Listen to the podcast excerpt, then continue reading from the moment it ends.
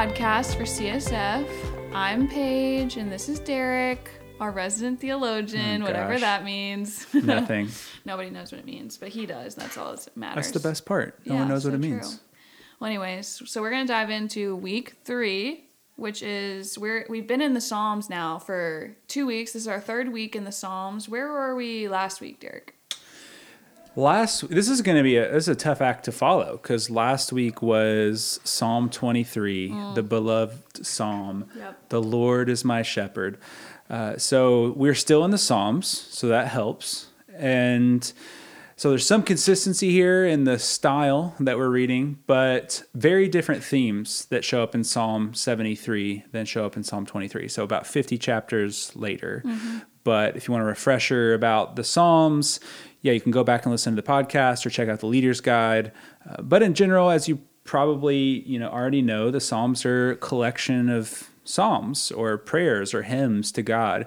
And what I really like about the Psalms is they all are so different and so rich. And so Psalm 73 is just a lot different in tone and feeling than Psalm 23. And some of the other Psalms also just express very different emotions, which give us Christians a wide variety to. Um, to be able to express ourselves in the Psalms, to find connections to our own life experiences in the Psalms.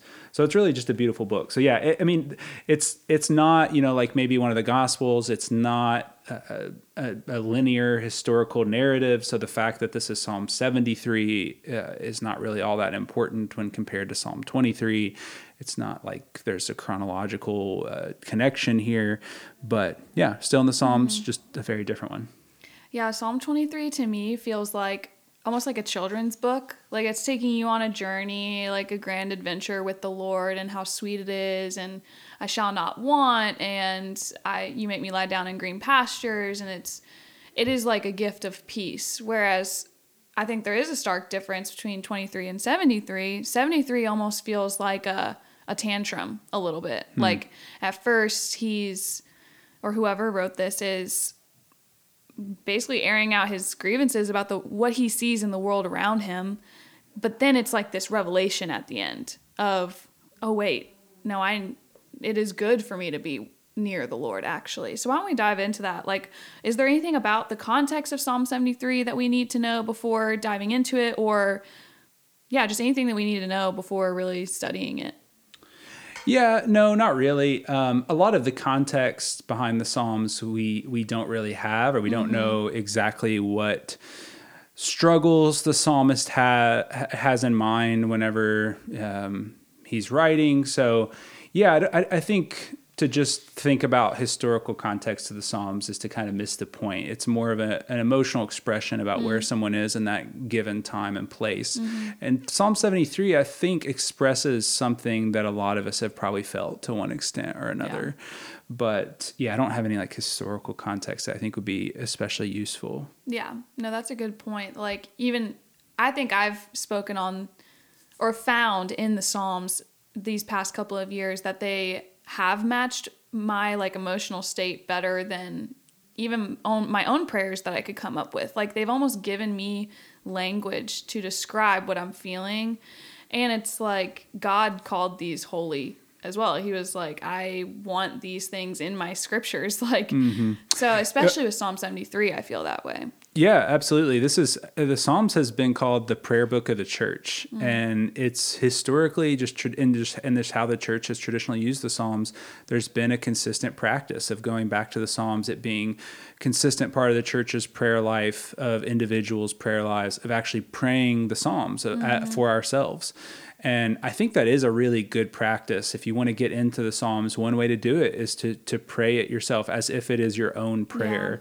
And yeah, and, and and to see Jesus in it. And so I think Bible Bible studies can sometimes get a little bit too caught up in well, here's the historical context, here's you know what this Greek word or this Hebrew word says.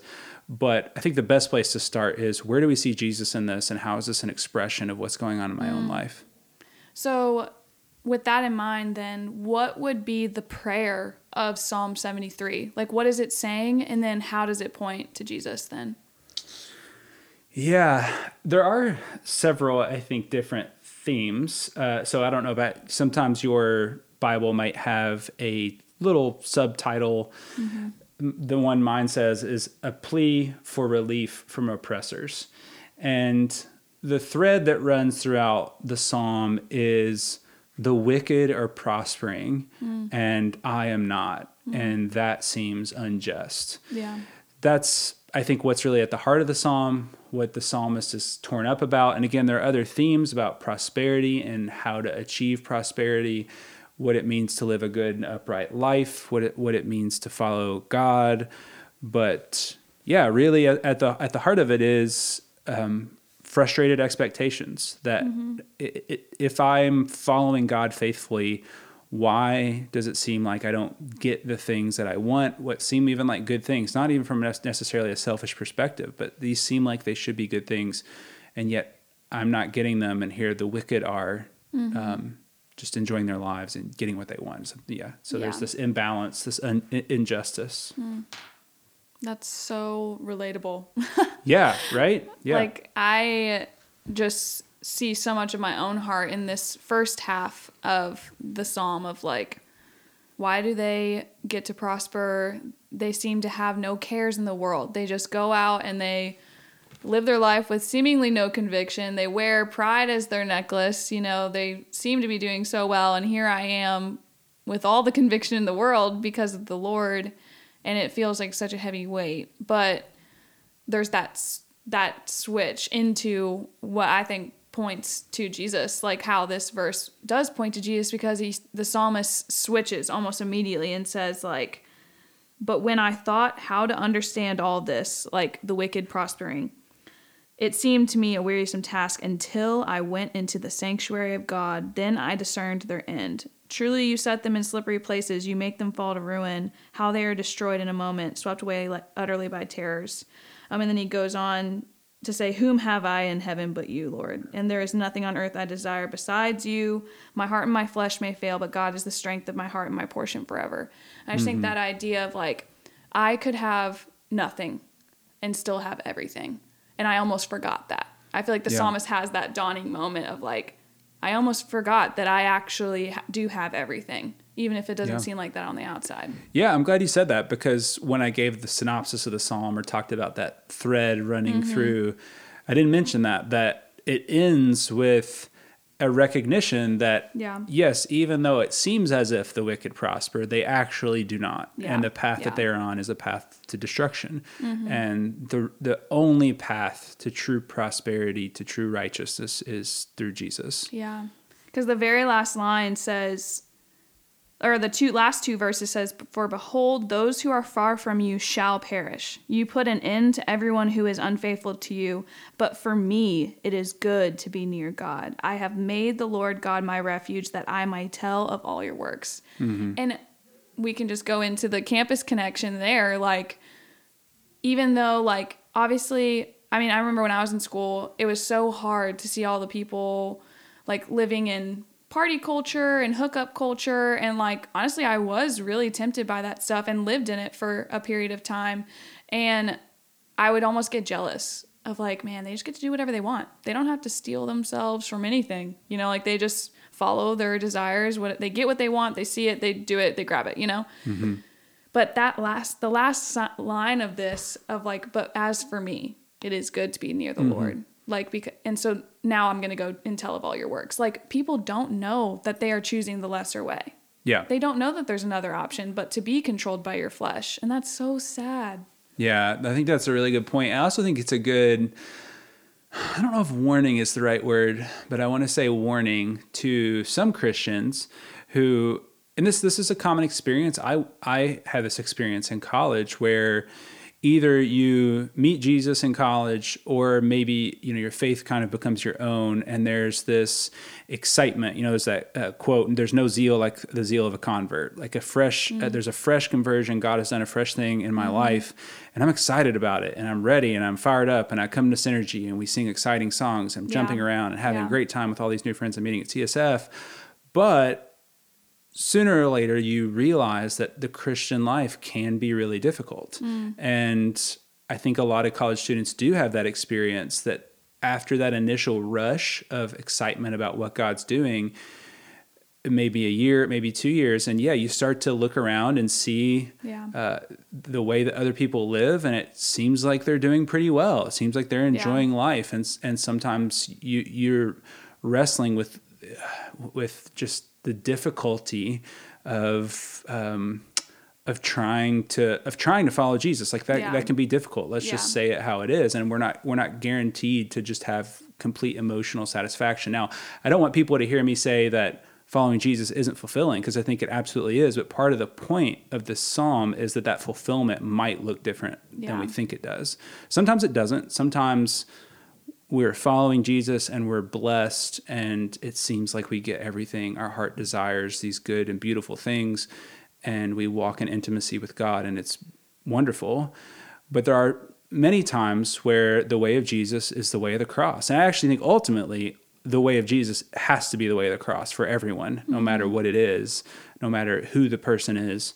And sometimes that's just very apparent in people's lives that the, the kind of life that they live is one of consistently dying to themselves. And ultimately, though, the promise is, and this is the promise of this psalm, and this, you you know, one of the sections of the leader's guide is the gospel glimpse and i think you absolutely should re- see the gospel in this psalm that the way of the cross is ultimately the way of resurrection that the mm-hmm. and the way of and any other way is ultimately the way of destruction. And on campus we see a lot of that any other way. However that whatever that looks like. Because you know I, I think what you said is the more extreme example of people that are partying and seem to be having a fun, uh, just a good time and they don't just seem to not have a care in the world. Of course i think many of those people's experiences are not what it would maybe seem on the outside that there is there, there can be a hollowness there. But you think of even in like more minor cases of like I don't know, getting good grades, right? So like if you if you're just busting your butt out there to get a good grade and hustling and you get a C on the test and then someone else uh, who doesn't try cheats and gets an A, like there just seems to be something really unjust and frustrating about that. Yeah. But I think most of us would recognize in this situation, like it's still better to take your C. You worked hard. You should be proud that you worked hard. And even though there's the short term prosperity, that we know there's long term satisfaction and fulfillment and having integrity. Um, and that's just like a micro example of Yeah. what following Jesus might look like, right? But that's what the Psalm's trying to convey. Yeah.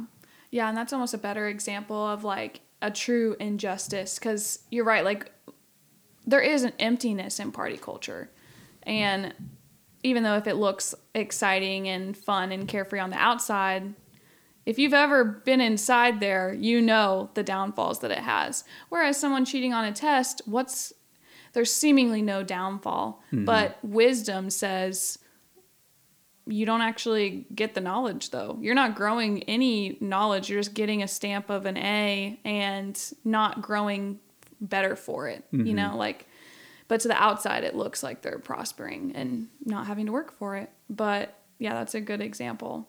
But I wonder like do you see any ways that this psalm can be read that would create red flags in a group or like ways that you could argue in an opposite way? Yeah, there are some passages that yeah, I think you can, as as you know, with with most um, scripture passages, if you take them out of context, you can read some some pretty strange thing into them. I mean, even just the very first verse, truly God is good to the upright, to those who are pure in heart. And sometimes you'll read a verse like that, or um, something like. Uh, you know uh, Jeremiah where we read that that, you know for I know Jeremiah 29 11 sorry uh, that for I know the plans I have for you declares the Lord plans plans to prosper uh, to give you hope for a future and I think I'm not the curmudgeon who's going to say like oh that's written to Israel not to us. I think that that absolutely is still something God is speaking into our lives. But I do think we have to tune our expectations along with what Jesus says and in that the way of following Jesus is the way of the cross and the way of death.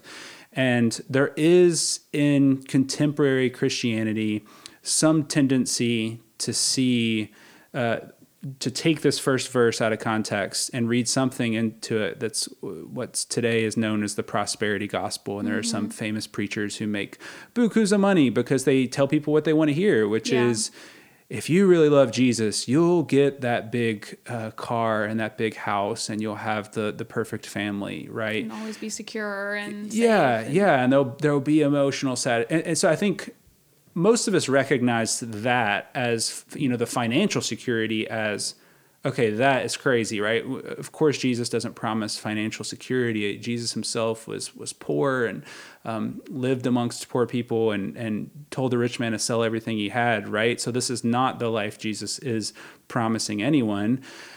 And but I think sometimes we do creep in to a more emotional prosperity gospel where we expect life to be easy and that it's going to just be fun all the time following Jesus and we won't have to worry about real difficult trials. Or even if trials come, you're gonna feel good about it. Yeah. Even yeah. still. Yeah. Like it's like taking away all negative feelings, even if bad things come. I think people can still believe that too. Yeah, exactly. That's that's right. Yeah, is you- you- just because you follow Jesus, there I think there is a kind of ultimate um, fulfillment and satisfaction in that, and that that you know, say something like the death of a loved one. I mean, certainly, I would I would think I feel.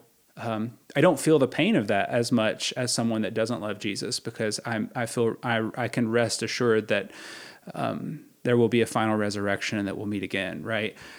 but I th- I think that's right that there's still this we have to to reckon with the fact that I mean Jesus himself said it that in this world you will have troubles and we can take heart knowing that he's overcome the world but we're, we're, we're essentially promised troubles. And that's been true of the history of Christianity. Certainly, that um, many, many times Christians have um, been the object of persecution or derision.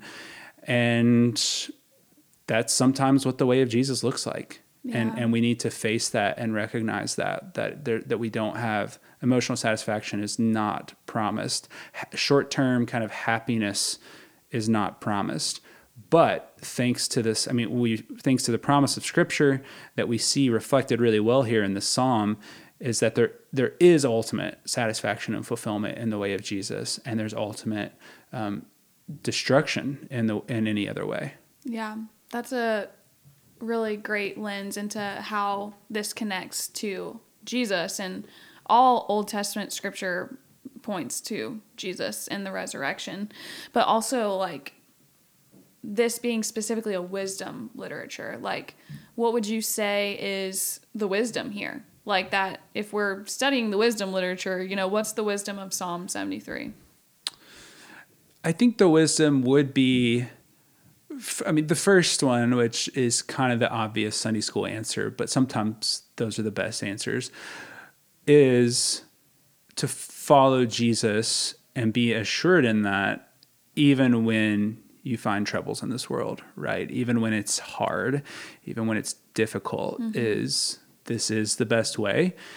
And we don't follow it because we'll be rewarded one day, but there is the promise of ultimate satisfaction. The second piece of wisdom, I think, is don't let yourself, and this is difficult, uh, very difficult sometimes, don't let yourself be bothered by the prosperity of the wicked.